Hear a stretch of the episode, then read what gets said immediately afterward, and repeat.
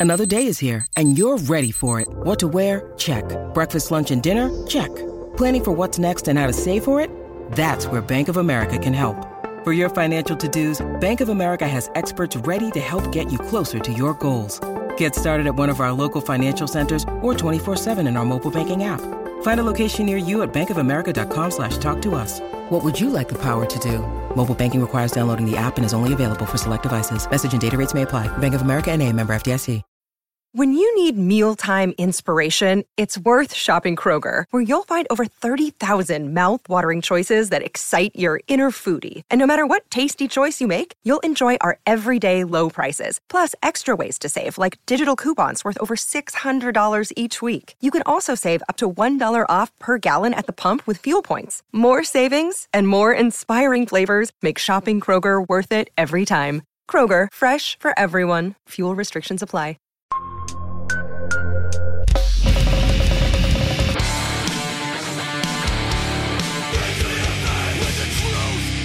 Welcome to the Punk Rock MBA Podcast.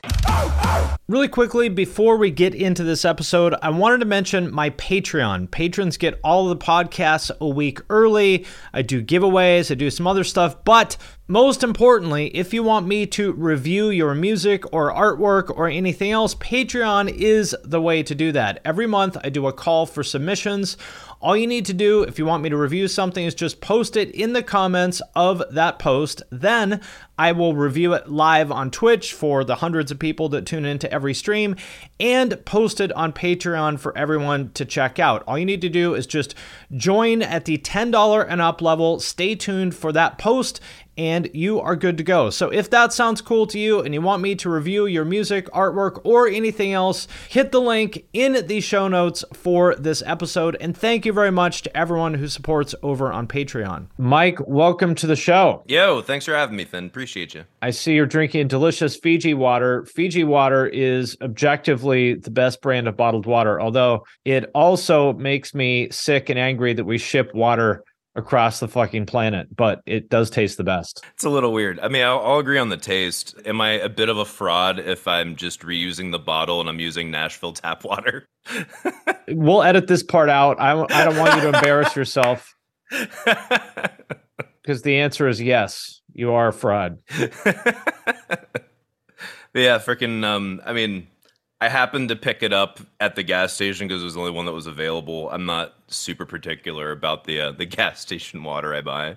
You're just catching me on an extra bougie day. All right. For anybody who's not familiar, how would you describe your channel? My five second elevator pitch is I bitch a lot about music and I play it every once in a while. Okay. Um, I guess the way I'd, I'd elaborate more, um, I make YouTube critical content for music whether that's a reaction or whether that's diving into um, a personality or a band that's been up to something lately or just re- reviewing music in general.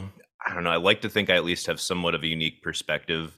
I'm generally more ornery and try to be a lot like more hypercritical than a lot of other people that review stuff but well, you, you have a dream theater poster on your wall there so i think that tells people a little bit about where you're coming from as far as your background and kind of taste. For sure without a doubt. Yeah i mean um geez i was 19 or 20 when i got introduced to dream theater and actually initially really hated them a lot but they eventually grew on me the more that uh i dove further into my my music education in college.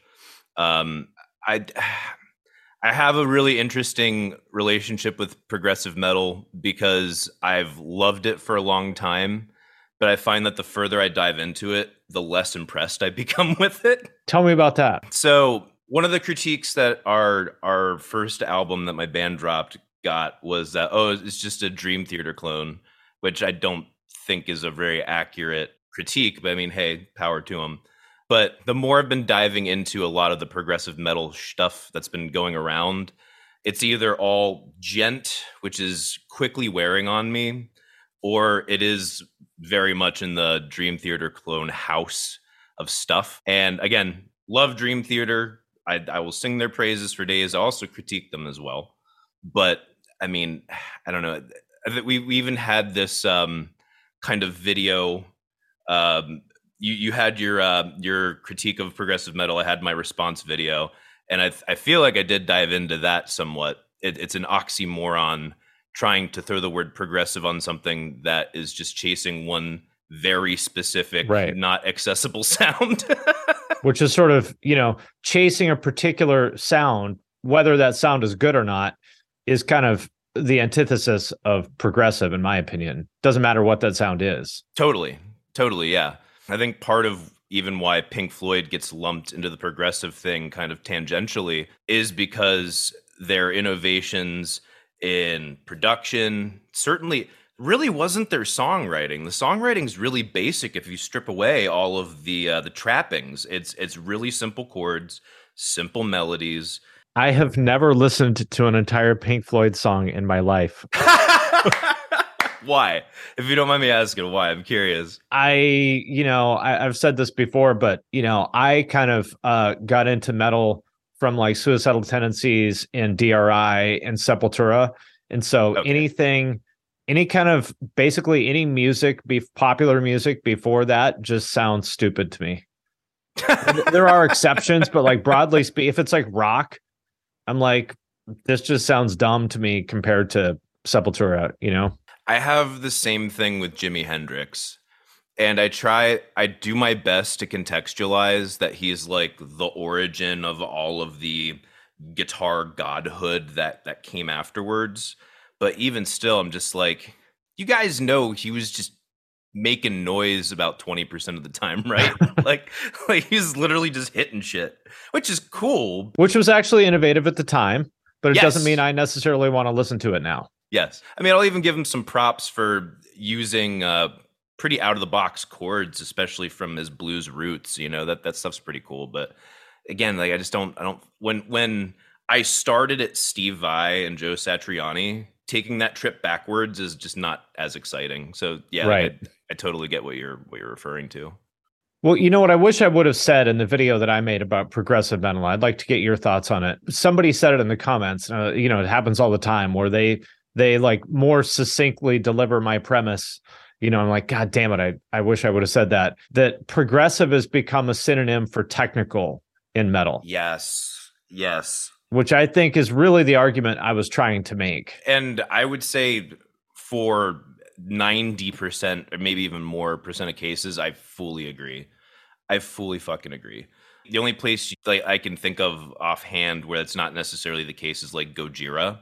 But is Gojira even like full on progressive? I don't think they're especially progressive. I mean, I think they're a cool band and everything, you know, and they're great players, but there's not a lot of, to me, there isn't really a lot there that's progressive. Yeah, it sits on a line for me because there's like areas where they kind of like touch into the tool thing, Right. but it's not it's not that pronounced, you know. Is it progressive to sound like Tool 10, 15, 20 years after Tool? That's sort of my point. if you put a twist on it, maybe. But yeah, no, I, I totally understand what you're saying. But yeah, freaking as as far as a synonym for technical, yeah, it's that's extremely irritating. Which, by the way, is fine if you want to play technical metal. Like, I don't like that's not a bad thing. Yeah, I just don't think it's progressive. uh, I, I think it can be, but Yeah, I don't yeah. think it's ne- necessary. Yeah, okay, it's not necessarily the case. I, I totally agree with that. Not inherently progressive to play technical music. So one one dude who I think is a great example of the opposite of this is you know you familiar with any of Steven Wilson's stuff? The porcupine tree guy, Yeah, at a very basic level, I've heard it, but I, I don't know much about it. Okay. Porcupine Tree touches on metal now and then, but I guess you'd lump them more in progressive rock. But their their stuff is not especially technical. It's about making moods and, you know, it draws a lot from classic prog, but I, in my opinion, I'd say they established their own unique voice for that time period. And I think I think that could qualify. But I mean again, that- that's you know, e- even the guys that Steven Wilson influenced are still playing the same fucking dad dad prog shit that is just so cringe inducing. Is it like yes type stuff? Ah, that's that. There's hints of yes, hints of Genesis, and then some Pink Floyd in there. So then- dad prog, yeah, I get it. Yeah. Yeah. Now, I mean, it, it it feels more modern compared to all of those influences for sure. Like it's not it's not like listening to like a Neal Morse project thing. I don't know how, how familiar you are with any of that, but it's not totally dorky. it's very Okay. it's very depressed, but it's not dorky. Mostly dorky, but not terribly dorky. Yes, there's a little little little dorkitude in there. Got it. The progressive stuff that I like is more like from the fusion side of things than the rock side of things. Like uh, which which specifically? Chick Corea, or I really like the Jack DeJohnette solo stuff, like that kind of thing. Fuck yeah, oh, that stuff's a lot of fun. Yeah. Or Cecil Taylor. What what do you specifically like about that over the other prog stuff? You know, I really can't say it's true for like also progressive metal. Like I do not like any of the progressive metal that just sounds like metal, like Necrophagist, for example. I don't like it. Oh, okay. I mean, certainly I recognize that it's good, but I love Cynic and some of the faceless stuff, the stuff that has a little bit. I, don't- I you know, I just don't know enough. My musical vocabulary, from like a theory perspective, isn't good enough to tell you like if there are specific modes or scales or something like that that sound good to my ear um, that they use. Uh, that that the more straightforward metal stuff doesn't. I don't know, but anything that sort of is borrowing from jazz tends to sound better to me than stuff that doesn't. Hell yeah. Okay. That that is one thing where like the early prog dudes injected some of that but didn't go too heavy. Like they they used some of the chords and, and a little bit of the theory, but it, I don't know, it didn't have like the juice and the sexiness. That's that's one of the things where I feel like prog fails so often, not nearly enough sexy Yeah. you know the the da- the danger comes from like oh like how, is he gonna mess up a note I mean, even if he did how the fuck are you gonna know right. I messed it up on purpose. yeah God. yeah exactly it's progressive I would say like one specific thing I can point out is uh the rhythm section. You know, like uh, the um bassists, you know, like Sean Malone from Cynic and like Steve DiGiorgio, for example, both have that kind of like more smooth legato type of phrasing and just sort of more of a draw for more of a jazz type, a Jaco type sound, uh, and the drummers as well. You know, so the the rhythm section to me is a big difference.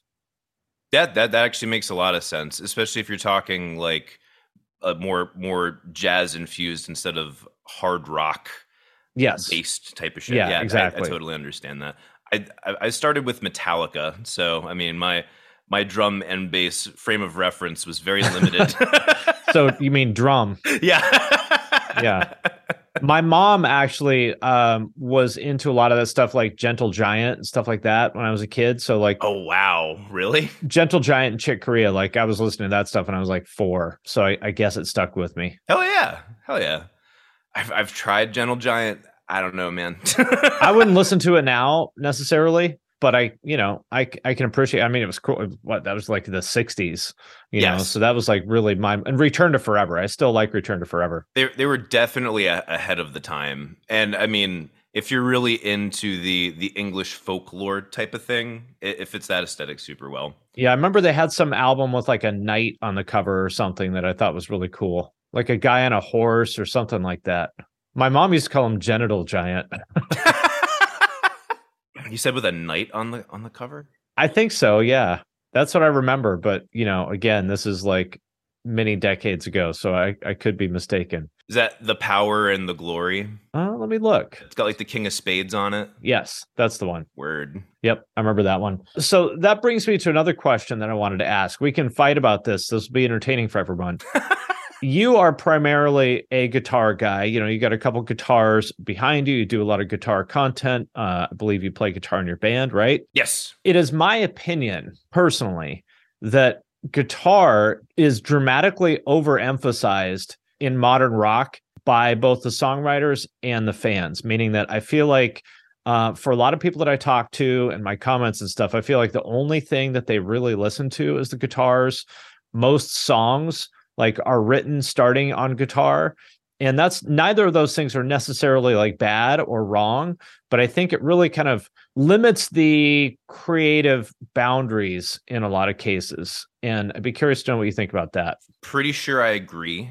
And when you when you made your video on your prog stuff and the whole like uh pooling trays uh phrase of riff salad, which is Riffs are not a song. Yeah. yes, beautiful observation. I would say yes, like big part of my own experience, of course.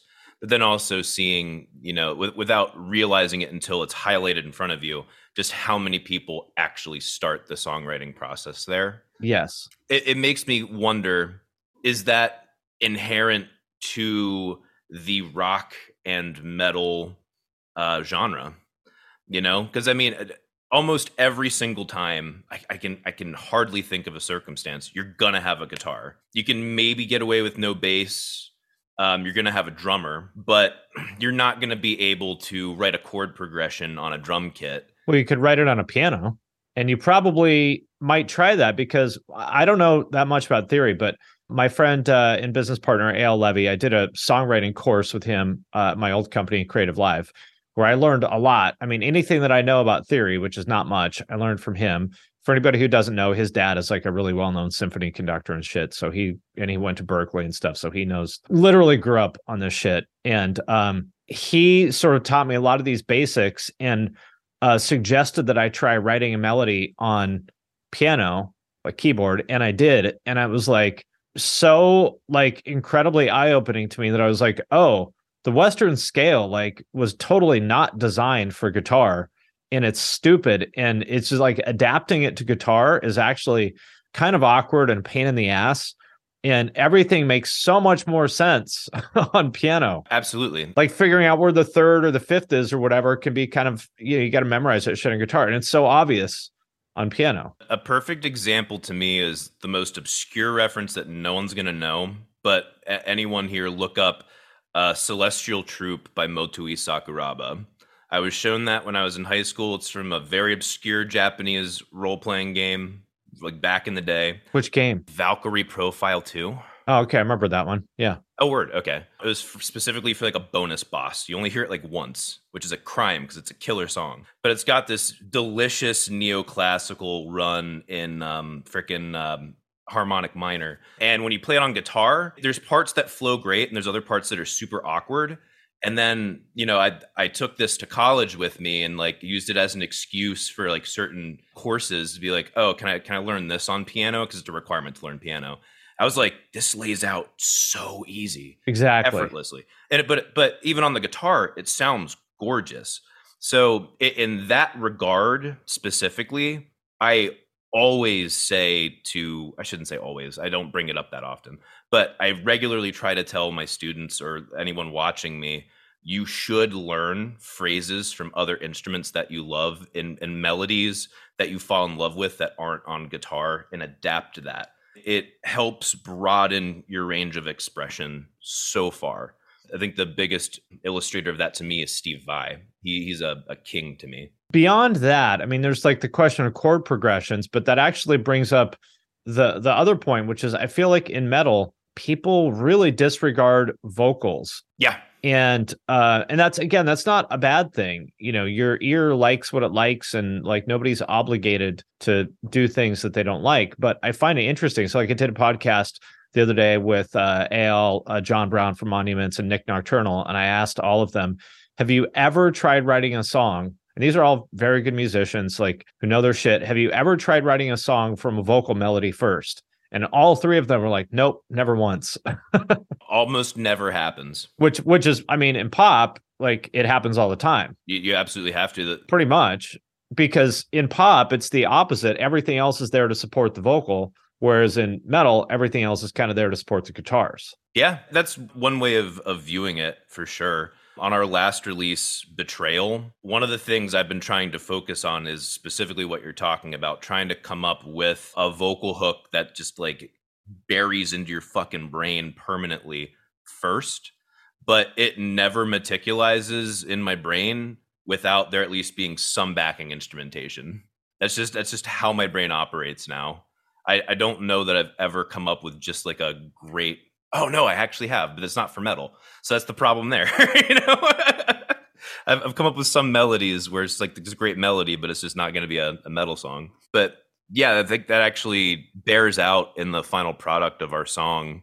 Was it, it is a lot more vocal focused, even with some more interesting instrumentation around it. It does make a massive difference trying to focus on vocal melody, vocal melody, vocal melody, and allow the instruments to undergird that and and accent parts that you want to focus on. You know, that that that does make a huge difference. But yeah, I mean, to, I do agree with you that it is largely guitar focused and I don't know whether that's a good thing or a bad thing, but it certainly limits accessibility. Yeah, I don't think it's it's not inherently bad because, you know, ultimately if you enjoy the music that you're making and the audience enjoys it, you know, that's that's what matters.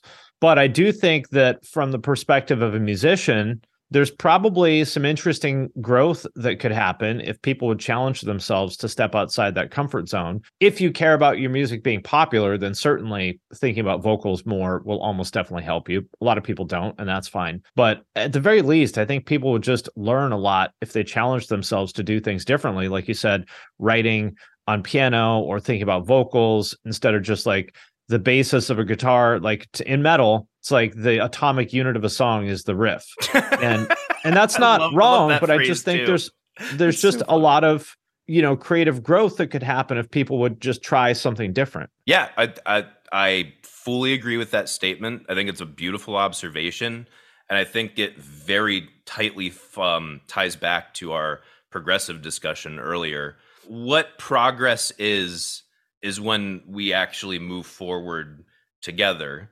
You know, if, if people actually adopt what you're trying to sell them, you know, like some some dude out here in experimental land taking the least interesting portion of Jimi Hendrix, which is making random noises on a guitar, and trying to sell that as progressive is isn't solving anyone's problems uh, musically speaking. It's not solving a demand, and trying to use those tools that you're talking about of different songwriting approaches while using similar phrasing, similar timbres, I feel like is an interesting way to try and at least get out to a, a, a, new group of people and take them along with you. I think that's that's great. I, I, think it is equally as important to be, you know, I'm I'm the artist and I'm having an honest expression as it is to trying to be like, hey, this is for other people. If you're truly doing this from a place of selflessness, you have to give them something they understand right. or at least are able are able to have an aha moment with you know? Does that make does that make sense? It totally makes sense and just to be clear i don't think anybody is obligated to make their music accessible by any means and like i don't even think that you should like if you don't care about that i'm not here to tell you that you should. You know your creative goals are for you to decide not for me but for people who are interested in being progressive, I mean, one of the things that made progressive music what it is is they questioned a lot of the assumptions about like pop song structures and whatnot. And they were like, oh, what if it's not verse, chorus, verse? What if it's just riff, riff, riff, riff, riff, and we play one of them for eight minutes just because we can? and and and I actually think that was genuinely innovative. Yes, like because it was because nobody, you know, questioning these assumptions to me is like the essence of being progressive. And so maybe one of the questions that you should assu- that one of the assumptions you should question is that the atomic unit is the riff. Yeah, I, I definitely agree with that. Just for your own sake as an artist. Fucking now that you're even bringing it up, and we were talking about you know how do you write a chord progression on a drum. The song uh, "Blue Monday" by Orgy. Are you familiar? Yeah, drum hook. Yeah, this just a snare. That that's a hook. It is absolutely. It's really simple, and it's an important one. It builds anticipation. Absolutely, it's a great one. I'm sure there's. I can't think of any others off the top of my head, but I'm sure there are. If we could think, you know, if we tried, we could think of more. Absolutely. So again, could just challenge yourself to do that. Uh, as part of that songwriting course that Eyal and I did, one part we had uh, Ryan Clark from Demon Hunter in as a guest, who's actually a really good songwriter. And uh, he talked about how the way that he starts a lot of songs is to take some specific either melody or rhythm pattern from a lot of pop songs and turn it into metal. So I forget what Demon Hunter song it is, but he took a Ne-Yo like vocal pattern and turned that into a Demon Hunter song. And when he explains how he got there, you can hear it, but playing the two next to each other, you would never guess it. Interesting. I think there's just a lot to be said there just about questioning. And I think a lot of people were surprised by that because, you know, I think one of my frustrations with metal people is that they're so like genre focused, is that they think that there's no way they could possibly take something from a non metal genre and end up, you know, turning that into interesting metal. I'd add on to that, they'd also think it's selling out potentially. Selling out. Possibly. It's only selling out if you were doing it with the specific intent of doing something that you don't actually enjoy for the sake of commercial success. Yeah. If what you're doing at the, at the end of the day, if the goal, I think for most metal musicians, they don't give a shit about commercial success really, or maybe they do a little bit, but not really. At the end of the day, I think for most metal people, the goal is for them to create music that they personally feel like creatively satisfied with. It's like chasing the dragon of like coming up with that killer riff or that killer breakdown or whatever. I think that's primarily the motivation for them. And so my point is I think that you will find that creative satisfaction by breaking out of a lot of these boundaries because if you're trying to write a killer death metal song, but all you're listening to is Cannibal Corpse and Dying Fetus, you're probably not going to come up with something especially interesting because you're sort of coloring in some very very tight lines. Jumping off of your statement one of the things that i have found and even in my early writing most metal dudes think about the guitar and the riff as a more percussive instrument and they don't even realize it. Yep absolutely. It's a chordal instrument it's a melody driven instrument. Some of the best riffs are just really simple or just really gnarly melodies and thinking about it that way i think is far more interesting and will connect with a lot more people. Um, not not that you can't use it as a percussive instrument but just don't make that like everything. That gets so boring so boring. It's kind of interesting. I had the same observation a while ago with especially a lot of like you know deathcore type stuff. Like there's parts of Emmure songs for example where the entire band is a percussion instrument there's it's it's essentially atonal music because there's no vocal melody. There isn't really melody in the riffs because they're just playing chug. What's the name of the artist? Emmure Emmure i feel like i've heard them. You might know the song i always make fun of drug dealer friend where the first uh, line is i want to watch you suck his dick. But whatever a lot of the deathcore type stuff. And i love Emmure just to be clear. I mean and josh travis is an insanely ridiculous guitarist. But i think it's very interesting that there's no melody in a lot of modern metal because as you said essentially everything is turned into a percussion instrument. It, like the vocals are really just like textural noise because there's no metal in a lot of them. So really what you're trying to do is like innovate purely on rhythm because there is no melody in some cases. And on top of that when your genre is focused on emphatic large hits. Right. No dynamics. Yeah, you're li- you're limiting your dynamics, but you're also limiting your your rhythmic creativity. Right. Which is which is like eh. like, and none of that is bad. I just feel like a lot of people, a lot of metal musicians in particular, kind of paint themselves into a corner by drawing these like extremely tight creative boundaries, which can be cool if you're doing it deliberately. But I think a lot of people do it without realizing that they've painted themselves into a corner. Totally. I have a feeling the source of that problem is like what what's the absolute root of what metal is? What's like the the foundational thing? And it's 10 yes. Always at 10 yes. you know? And and we're finding new new 10s every day at least we're trying to. But when you're constantly chasing that you're chasing one very specific uh, mode of emotional expression that you can you can go into different like intricacies of it but at the end of the day it's mostly just going to be brutality it's just yeah. all brutality. And I, I, don't, I don't know. I'm i'm more complicated than that.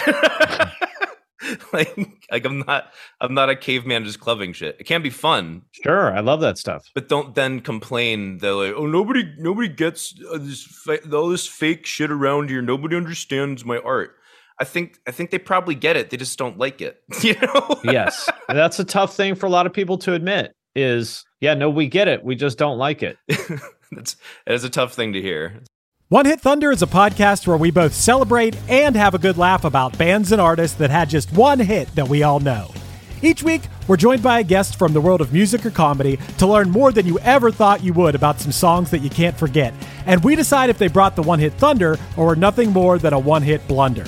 Look, if you listen to the show, you're probably going to laugh, and I guarantee you're going to crush next time the bar has music trivia. Tag Team, Jane Child, Meredith Brooks, Looking Glass, Shawn Mullins, Eiffel 65, EMF, Crash Test Dummies, Crazy Town, Chumbawamba. We have hundreds of episodes in our back catalog and a new episode each week. So pass the Dutchie, make sure you're connected, and subscribe to One Hit Thunder wherever you get your pods. The number you have reached is 100.7 WMMS. It wasn't just a radio station, it was a lifestyle. Cleveland is, is a rock and roll city for sure.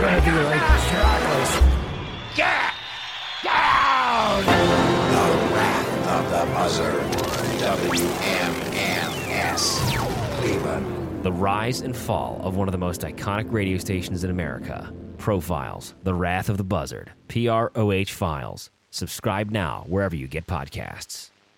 But first, I want to thank DistroKid for sponsoring this episode of the podcast. If you're not familiar, DistroKid is a digital music distribution service that musicians use to put their music into online stores and streaming services. So, in plain language, if you have ever wondered how to get your music on iTunes, Spotify, Apple Music, YouTube Music, Amazon, Deezer, Tidal, and many, many more, there's like dozens and dozens of different streaming services.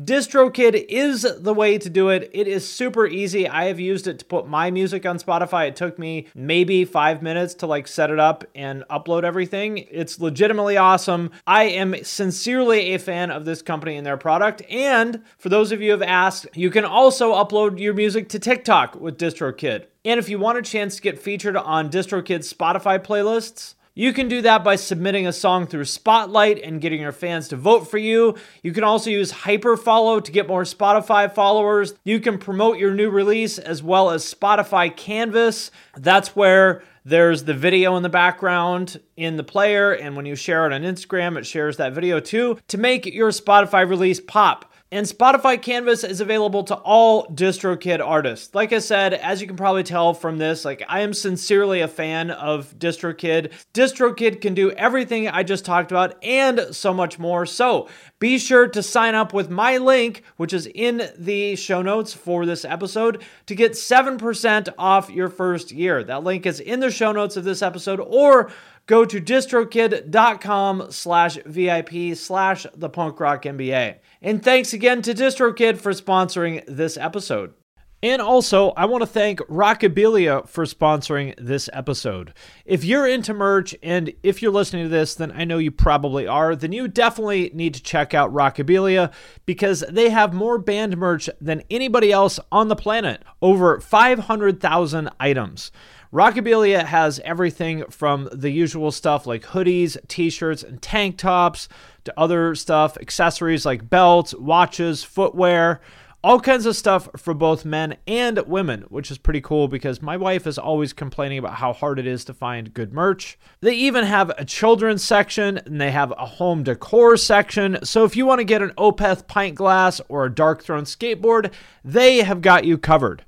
Rockabilia also has a lot of really cool posters and flags, which, as a fan of visual arts, is something that I really appreciate, and some unique items like backstage passes and tab books. I mean, you could spend all day looking through this stuff, and I would have killed to have something like this when I was a kid, so I am glad that this exists. So if you want to check out Rockabilia and get some new merch, all you need to do is go to rockabilia.com or hit the link in the show notes of this episode and make sure to use the discount code PRMBA, that is like Punk Rock MBA, to get 15% off your order. And thanks again to Rockabilia for sponsoring this episode. I mean, I think that's one of the good things about YouTube is because of comments and stuff, you're forced to confront you know the audience's opinion and you can choose to take it or leave it but you can't hide from it you know it's there and you know exactly where the fuck you stand Oh, totally. The quality of feedback on YouTube, I would say, is variable. Yeah. But I would say it's all useful, you know, at least, like you said, know, knowing where the audience is coming from and what they heard.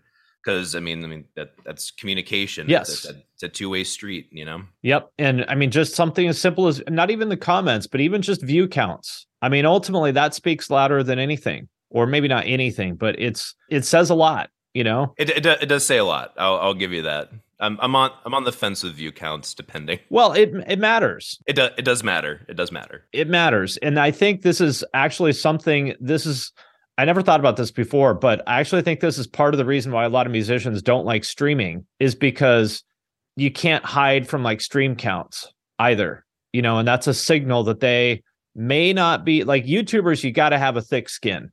I mean, that's sort of like, oh yeah, you're gonna wash the fuck out of YouTube if you can't handle negative feedback and videos that don't get views that you really love and all that shit. You just have to deal. You have to learn how to be comfortable with that. And I think there's probably a lot of musicians that don't really have that muscle because we do it every time we put out a video. So you've put out hundreds and hundreds of videos. So have I and you really build up that muscle and i think a lot of musicians who don't release things as often just kind of haven't gotten callous to that. Oh absolutely. That that's uh, i guess another goal of mine is to be brutally honest with with all musicians. I mean it's not it's not going to help anyone by kissing anyone's ass right? I mean it might might help me to get an interview. That that'd be great you know but at the same time like who have i served by doing that? The person I'm interviewing isn't improving in their craft. The audience is going to continue to be blind to maybe a glaring problem, and I, I, I just sit here and just collect the money and just allow a, a problem to continue to exist, which I think yeah. is terrible. Works for politicians. Uh, yeah, fuck them. I'd like to hear your thoughts on this. I used to feel the same way, but to be totally blunt, I've just given up on it. And now I mostly just tell people what they want to hear because I feel like, again, I'm saying this is what I feel. I'm not saying this is fact because I, I recognize I may be doing some distorted thinking here. I feel like it's pointless to tell people the truth because they won't listen. So I just say, all right, fuck it. I'll tell you what you want to hear. There's definitely something to that. One one of the big things that I've noticed with you like with the Creed video and the ICP video, those are great examples that you sent me. I really like those. I'm very proud of those videos. Those are excellent. Those are beautiful and changed changed my mind. Things I didn't realize were going on and didn't know all the history on, or even the Nickelback video, frankly. I, I wouldn't sell yourself that short myself. I think you do a good job of taking the omelet and folding in a little bit of medicine in there. I've been trying to be better about it recently. Yeah, I think I think you do a very good job with it. I, I stopped selling out as hard. I, w- I personally wouldn't call you a sellout, Finn. Yeah, I mean that's that's something I've I've tried here and there with different approaches, and I just think my my brand is locked in as it is. It's just the brutally honest guy that I'm just gonna do I'm gonna find something that people are gonna click on. I'm gonna be honest about it. You know, that's that's basically where I'm at. And I mean, I wouldn't be surprised that that loses me certain uh, business opportunities. But I'm fucking. It definitely will. Fucking whatever. At least yeah. I slept at night. You know, fucking. I'll, I'll take that. I don't. I don't have any issues wondering about my my credibility or my honesty. So, I mean, good good luck to other people who may. either way, no, I do I do definitely like your approach. Uh, it, it's it is helpful. And just being constantly caustic for the sake of being caustic is definitely not helpful. Well, I don't think that's what you do though. No, no, no, it's not. It's not. I mean, I I when I earlier on, I definitely had more of a focus on it because I know that's what people were laughing at. Yeah. When I get really mad, you know, and I mean it's fun. You know, it's definitely fun to watch watch me lose my shit. But it's also not healthy to one for me to focus on that constantly, but two to make other people focus on that constantly. Yep. You know, it, it's extremely important to bring up the good sides of of what you're looking at. I guess my question is knowing that honesty generally isn't rewarded, although it may help the audience, but it's it's not. I don't think it is for the most part. I think for the most part people want you to confirm their existing opinions. Not you in particular. I mean, just like in general. They, they want you to jerk them off. Yes, yeah. exactly. I poke fun at them about that all the time. Right. Knowing that, you know, why should you? I'm just asking rhetorically, but, you know, this is sort of my internal thought process. Knowing that, why should you give up your own income for the sake of telling people the truth that they don't want to hear? Why not just tell them what they want to hear, get the money, and go home? So, a couple things. One, I am privileged enough and blessed enough to have fans. Rich parents? No, no. I mean, I, I had I had well-to-do parents, but no, no, you're good. You're good. I had well-to-do parents, but I wouldn't call them rich by any means. Oh, I, I I didn't know that. I was completely joking. Yeah, yeah, yeah. No issue. But I'm I'm extremely blessed to have fans who are actually willing to keep me doing what I'm doing. Like through YouTube Ad Rev, this wouldn't work. Um, but I've I've built enough of um, a dedicated fan base who are both entertained, but also believe in in the mission to a degree that they they want to see me succeed. And in my opinion, that's the most wholesome way forward in this entertainment business isn't by plugging ads, which I think is is um, going to be a, a long term transition period, um, but actually having people realize culturally, you know what, this is worth my dollar. I know yeah. what my time is worth. I know what my dollar is worth, and this person is worth that to me. That's a massive gap that we have to leap over if we if we want to have a, a better um, better media and a, and a better society. But I mean, I don't know. It's at least worth tr- trying. Do you have a Patreon, or how how exactly does that happen? We're continuing down the hole of reasons why I'm not making more money. no, I'm I, I, um, I'm just curious. You you said you had people that supported you, so I was wondering how specifically that happens. So I have a SubscribeStar. Okay. SubscribeStar is is different from Patreon, right. not as much traffic and you can't use PayPal on Subscribestar, which uh, anyone interested, go look into why you can't use PayPal on Subscribestar. I hate PayPal as a company. They're a trash company. Oh, okay. I, I don't know nearly enough about them. They're extremely convenient. They're they're basically online Visa, right? You know. They hate business. You think so? Yes, I know so. Uh, they're a hundred percent. If there's like a an RPG slider where you can make trade-offs in favor of the business versus the consumer they put that slider 100% in favor of the consumer. For example they will um, randomly decide to hold all your money if you're a merchant like for no reason. They might just decide that uh, they don't like your account. They'll heard about that happening with ripa. Yeah it happens or they'll deplatform people all the time for all kinds of different reasons. Disputes almost always get resolved in favor of the consumer. I think they're a shitty company and i can't stand paypal but a lot of people like using it because it is they put that slider entirely in favor of the consumer. It, it is exceptionally convenient. It's actually scary how convenient it is. Yep. But similar reasons as to what you're saying as to why I'm not on Patreon, and that's like at, at least a thousand dollars a month at least that I'm missing out on specifically because of my own personal ethics that I that I'd like to stand on. So if there's a slider between realist and idealist, uh, you have that slider much more in favor of idealist than I do. Yeah, probably. And I, I would argue most people, um, and I, am aware of that. I'm, I'm very aware of that. You also have to practically live in the world, so we can't can't be all idealist.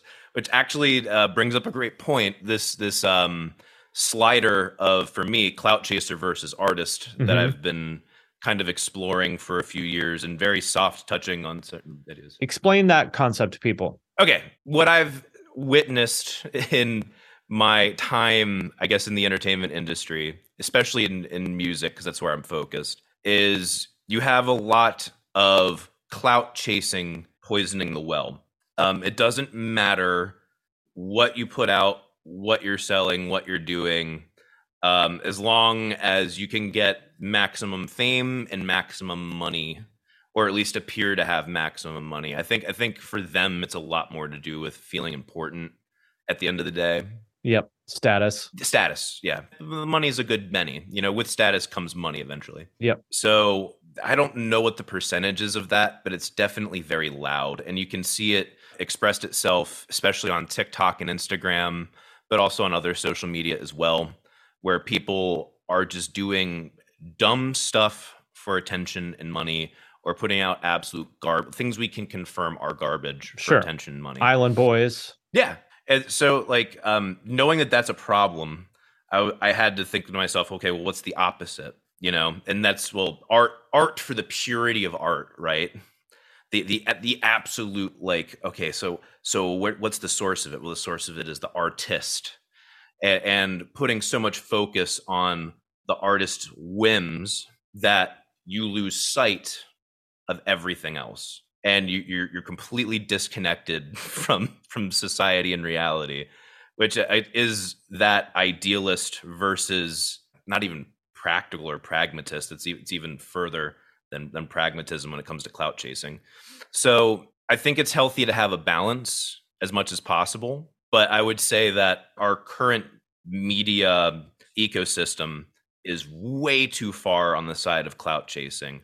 Whether you're talking about this is less of a thing now after the pandemic, but all of the the shit trap rappers that I don't know what the proper name for them is, but like the guys that have the worst lyrics, shitty beats, and are just about showing off the lifestyle in a music video and constantly just yeah, trying like to clout rappers. Yeah. Clout rappers. Okay, whether whether it's that or women online uh, on Instagram show, showing their their bodies constantly because it gets attention, specifically because it gets attention, and then they can make all this money from it. I've tried showing my feet online. Unfortunately, it does not get attention. I thought, well, it looks so easy when they do it. I tried. Turns out nobody's interested in my feet. I was very disappointed. Even if you look at um, news media, any way possible for at least five to six years to squeeze the word Trump into a headline. Yep. Any way possible, positive or negative, didn't matter. He's been on CNN's front page almost every goddamn day for like six years straight. Yeah, he's, he's fucking gone. But not not to dive too far into politics. Point is, it's all chasing that clout, and part part of what we're running into right now is the current systems incentivize certain activities that we all have to play in, and the sociopaths are going to exploit that regardless. So unless you just want all the traffic going to just the people willing to be sociopaths, you have to keep up with them. It, there's no there's no other option.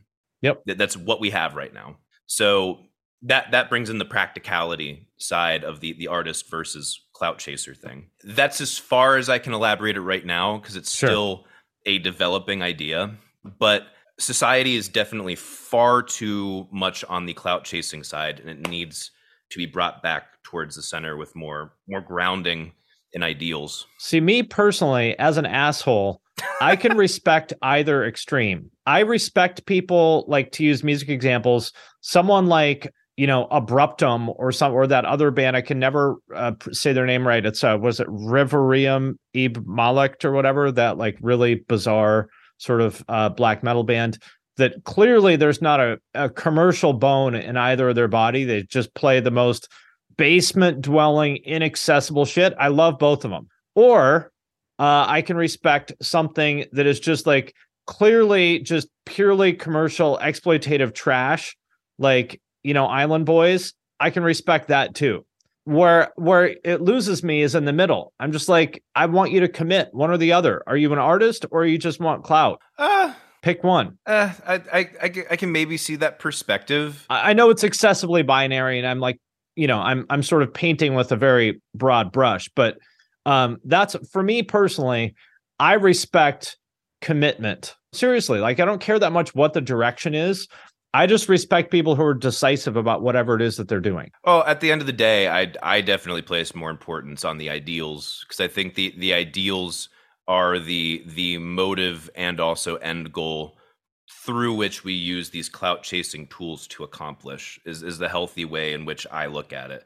Kind of like um the the the social versus individualist argument. Sure. I fall on more on the individualist side, specifically because the individual is the atoms of which the social side is made up. To me, looking at the root cause and trying to to think about what we we fix first if we expect everything else to follow suit. But yeah, no, I, I I totally get what you're saying as far as people not having a direction or not really creating an identity for themselves as an artist or as a creator.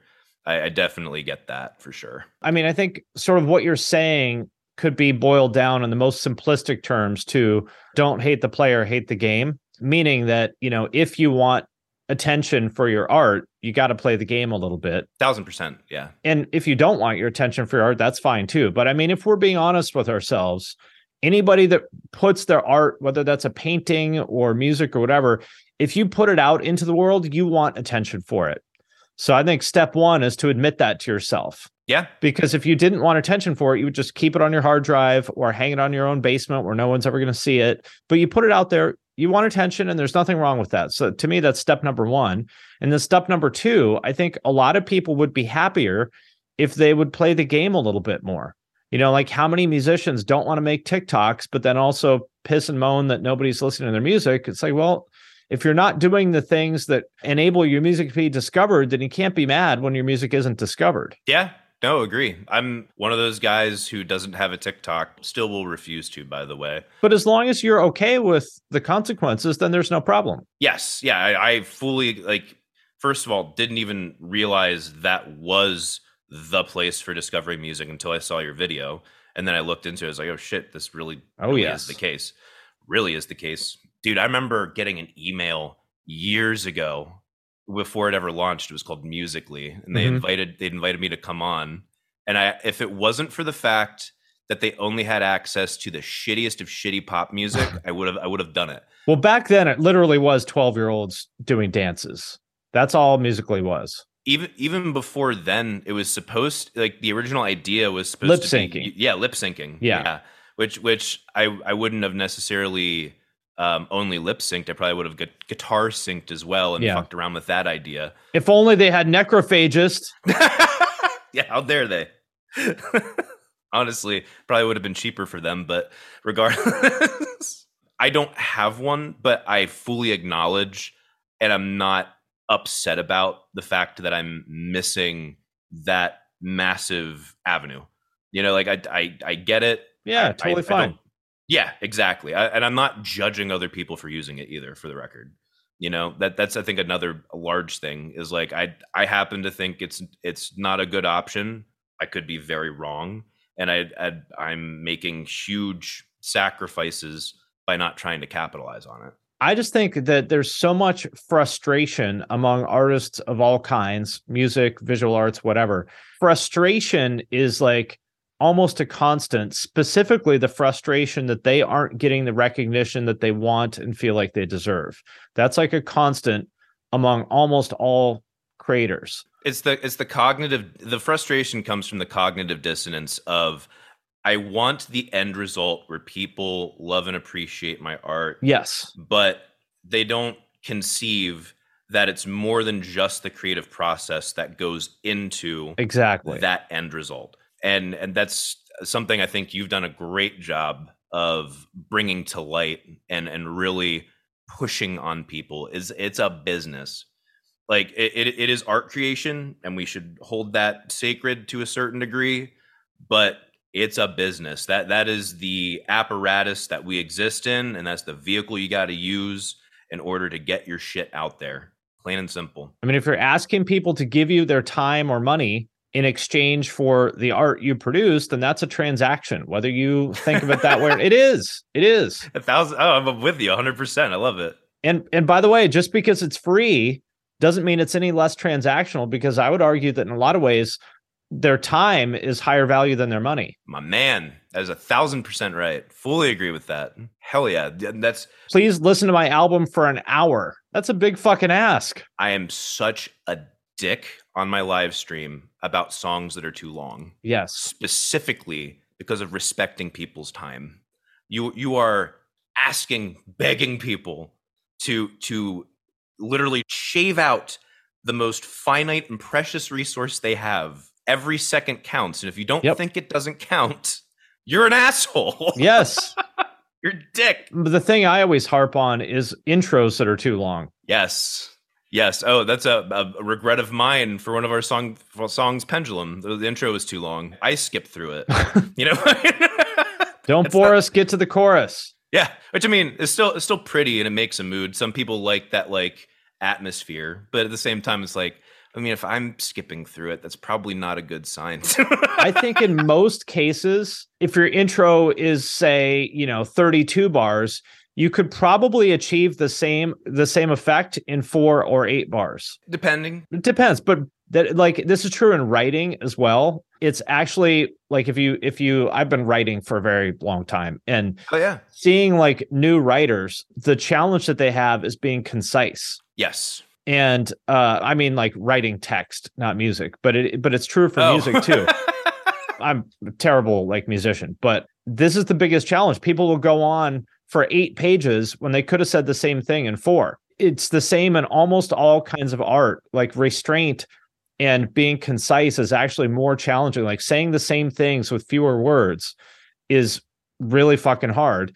And I think a lot of times musicians kid themselves and they think that intro needs to be 32 bars when it would have the exact same impact in most, but not all cases, in four or eight bars. Yeah. You wouldn't lose anything. Definitely agree. And on the flip side, to pat myself on the back a little bit, that's I think one of the things that I think we accomplished extremely well with our song Betrayal. We had a journey that mo- I feel like most other bands would take eight or nine minutes to get through, and we did it in six. Yeah, which for your genre, you know, six is not that's not a long song for your genre. It's like average. yeah, this is true of of pop also. Like if you listen to 2000s pop, my wife pointed this out. Like the last minute or two of so many pop songs from back then is just the chorus looped for like a minute and a half. I hate it. It's awful. I don't know why they like the only thing I could possibly think of is they were doing it for DJs, but I'm like, this is seven. That's what I. Th- but do you need a minute and a half? You got a bad DJ, maybe. yeah, I think. I mean, just the arrangements back then were so basic compared to now, and maybe that's because they were doing a lot of this stuff on samplers or something, where it was just more difficult to do the kind of like, you know, detailed automation and like arrangement stuff. That I don't know but um, I didn't I didn't even think about the the sampler. Yeah, that actually makes sense. Yeah, because they're doing a lot of stuff like an MPC 2000 instead of an Ableton or whatever. Uh, maybe it's that I don't know, but these it's a lot of these songs. Uh, if you listen to them, you'll remember the chorus. But a lot of these songs you haven't listened to in 15 or 20 years, listen to them now, and you'll be shocked at how like basic and shitty the arrangements were basically until like 2008 or so.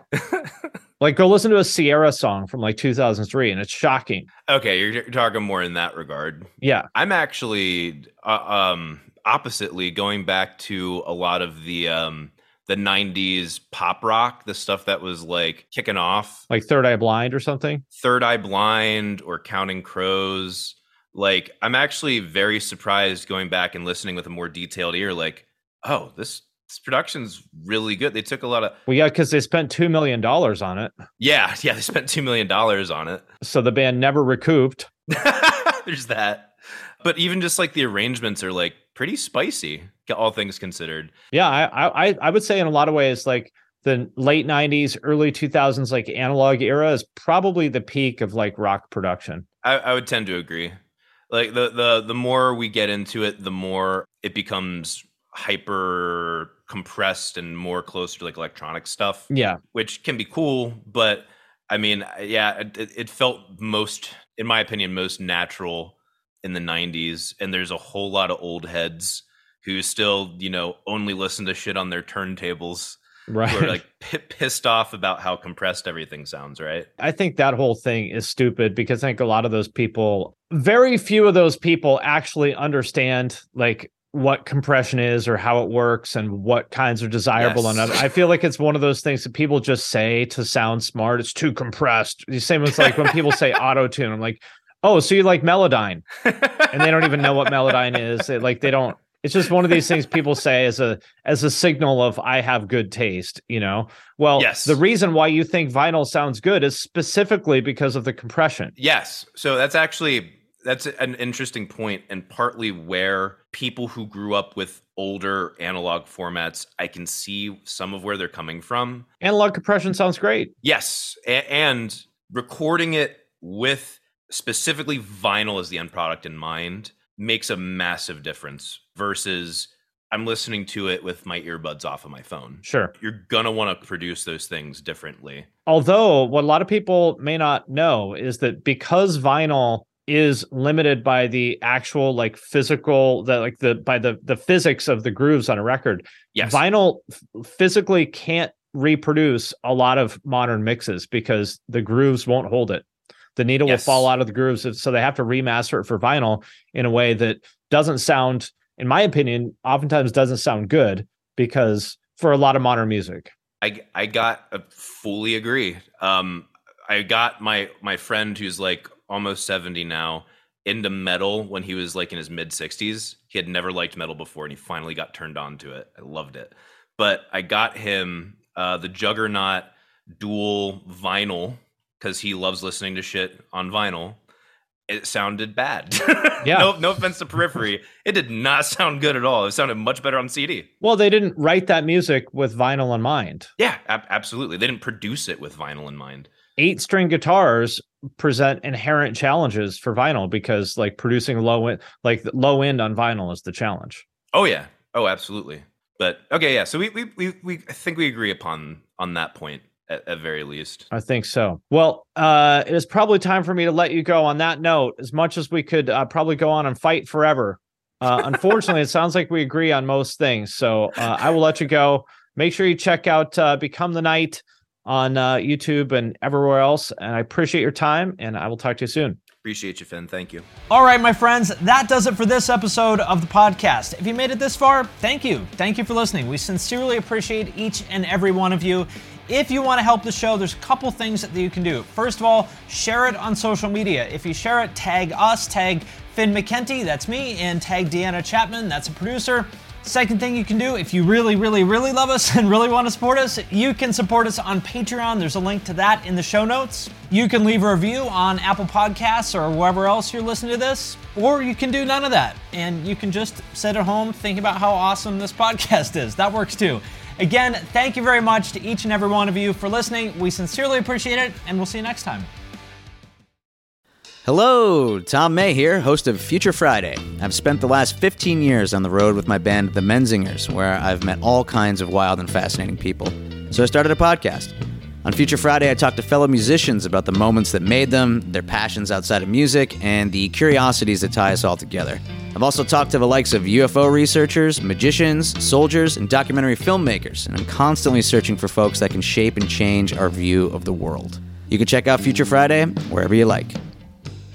Well, hey friends, my name is Zach Lupetin. You may know me from the band Dust Bowl Revival, but I also host a music discovery podcast called The Show on the Road. For the last five seasons, I've been able to dive deep and have intimate chats with folks like the Lumineers, Ani DiFranco, Vulfpeck, Keb Mo, Lake Street Dive, Bela Fleck, and more. So, guess what? After 150 conversations with some of my favorite songwriters from around the world, we are bringing brand new episodes to the Osiris Network. New interviews and intimate acoustic performances will be coming at you this summer. And which episodes are coming next, you ask?